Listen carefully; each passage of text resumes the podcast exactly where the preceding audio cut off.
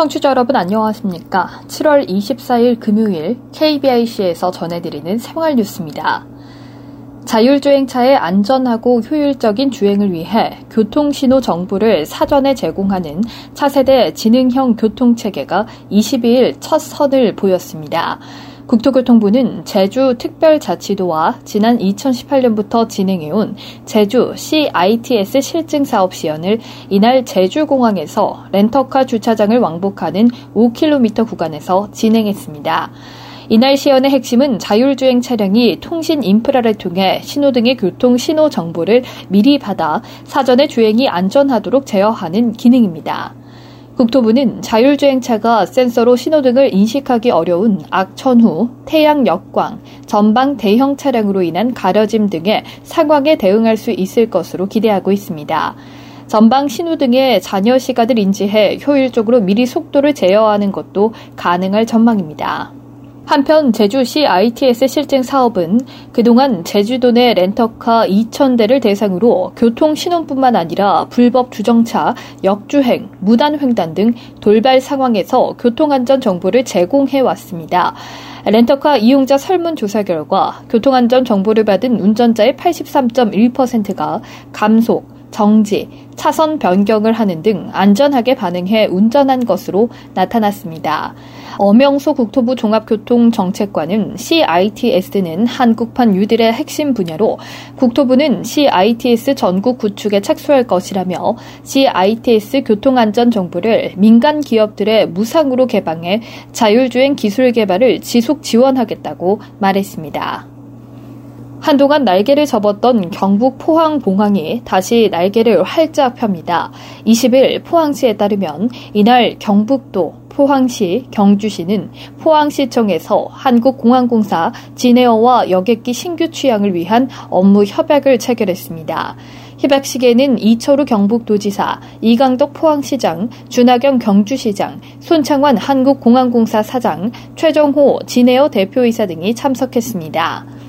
이번 협약에 따라 진에어는 이달 31일부터 189석 규모의 B737 800 여 객기를 투입해 포항부터 김포 노선과 포항 제주 노선을 각각 운항합니다. 포항 김포 노선은 하루 1회, 포항 제주 노선은 하루 2회 왕복 운항합니다.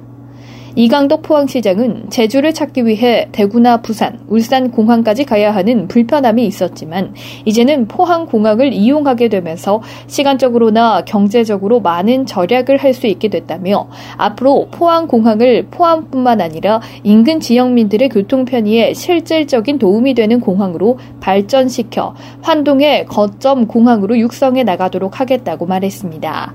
이철우 도지사는 지속적인 노력 끝에 잡은 소중한 기회를 잘 활용해 포항공항이 활성화될 수 있도록 노력하겠다고 밝혔습니다. 평소 운동을 하는 사람이 그렇지 않은 사람보다 아픈 경험이 적으며 격렬한 운동보다 걷기처럼 가벼운 운동을 할 때 아파서 누워 지낼 위험이 낮을 수 있다는 연구 결과가 나왔습니다. 한국보건사회연구원은 2015년 18세 이상 성인 14,955명을 대상으로 운동 여부와 운동 유형에 따른 와병 경험을 조사한 결과 이같이 나타났다고 23일 밝혔습니다. 보고서에 따르면 조사 대상자 중 운동을 한 사람은 9,283명, 운동하지 않은 사람은 2,905명입니다. 이들의 와병 경험률은 흡연, 음주 등 건강에 영향을 미칠 다른 요소를 보정해 분석한 결과 운동을 한 사람이 2.94%로 운동을 안 한 사람 6.06%보다 3.12%포인트 높았습니다. 운동 유형별 와병 경험률은 걷기 운동을 했을 때가 2.56%로 가장 낮았고 중증도 운동 3.01%, 격렬한 운동 3.44% 순으로 나타났습니다. 와병일수도 낮은 강도의 운동을 할 때 가장 짧았습니다. 와병 일수는 걷기 운동을 했을 때 1.771이었고 중증도 운동을 했을 때 1.821, 격렬한 운동 1.901, 운동을 하지 않았을 때 3.081로 나타났습니다.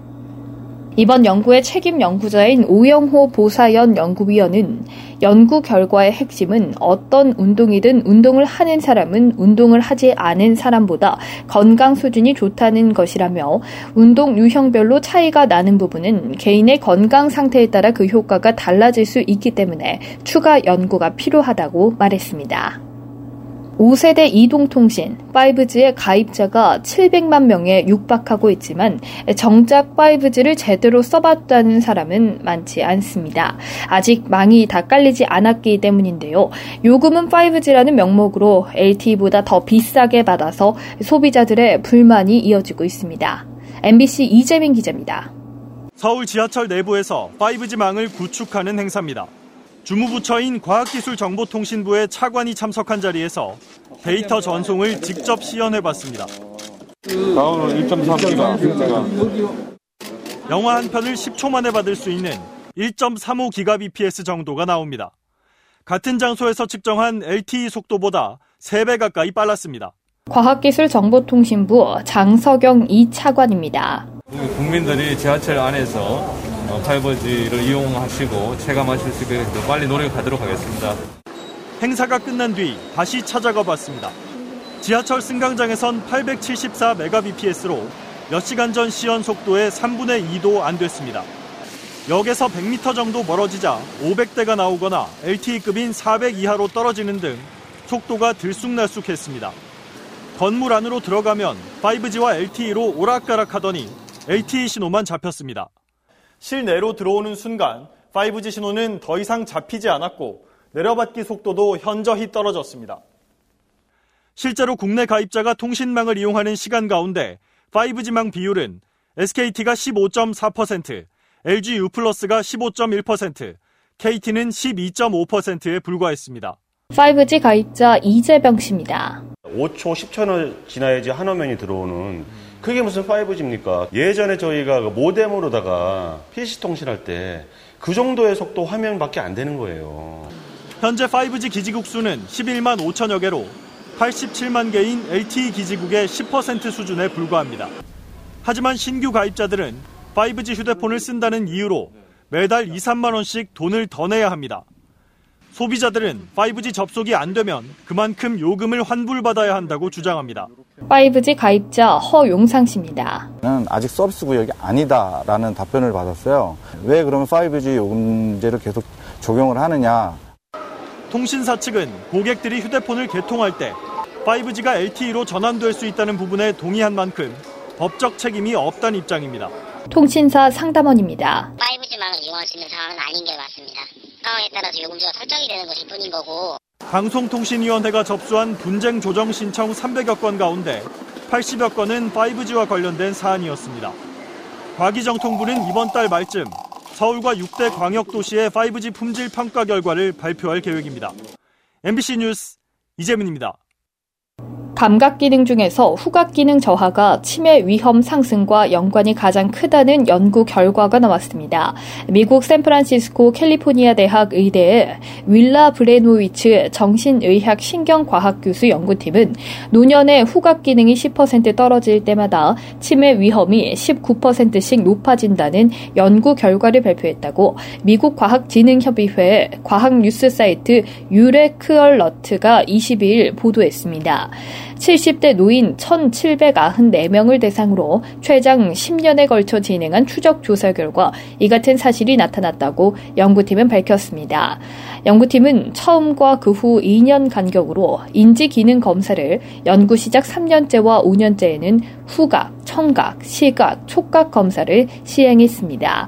후각 검사는 비교적 냄새가 강한 페인트 신나, 장미꽃, 레몬, 마늘, 테레빈유로 테스트하고 청각 검사는 보청기 없이 시각 검사는 안경 사용을 허용한 채 대비 강도를 측정하는 방식으로 진행했습니다. 촉각 검사는 엄지발가락의 진동 감지를 측정하는 방식으로 진행됐습니다. 끝으로 날씨입니다. 내일은 전국이 흐리고 비가 내리겠습니다. 서울과 경기도, 충남과 전라남도는 오후에, 강원 영서 지역과 충북, 경상도는 밤에 비가 그칠 예정입니다. 모레도 역시 전국이 흐리고 비 소식이 있겠습니다. 내일 아침 최저 기온은 오늘보다 2도가량 올라서 19도에서 22도 사이의 기온을 나타내겠고, 낮 최고 기온은 오늘과 비슷한 22도에서 28도 사이의 기온을 나타내겠습니다. 이상으로 7월 24일 금요일 생활 뉴스를 마칩니다. 지금까지 제작의 이창현, 진행의 박은혜였습니다. 고맙습니다. KBIC.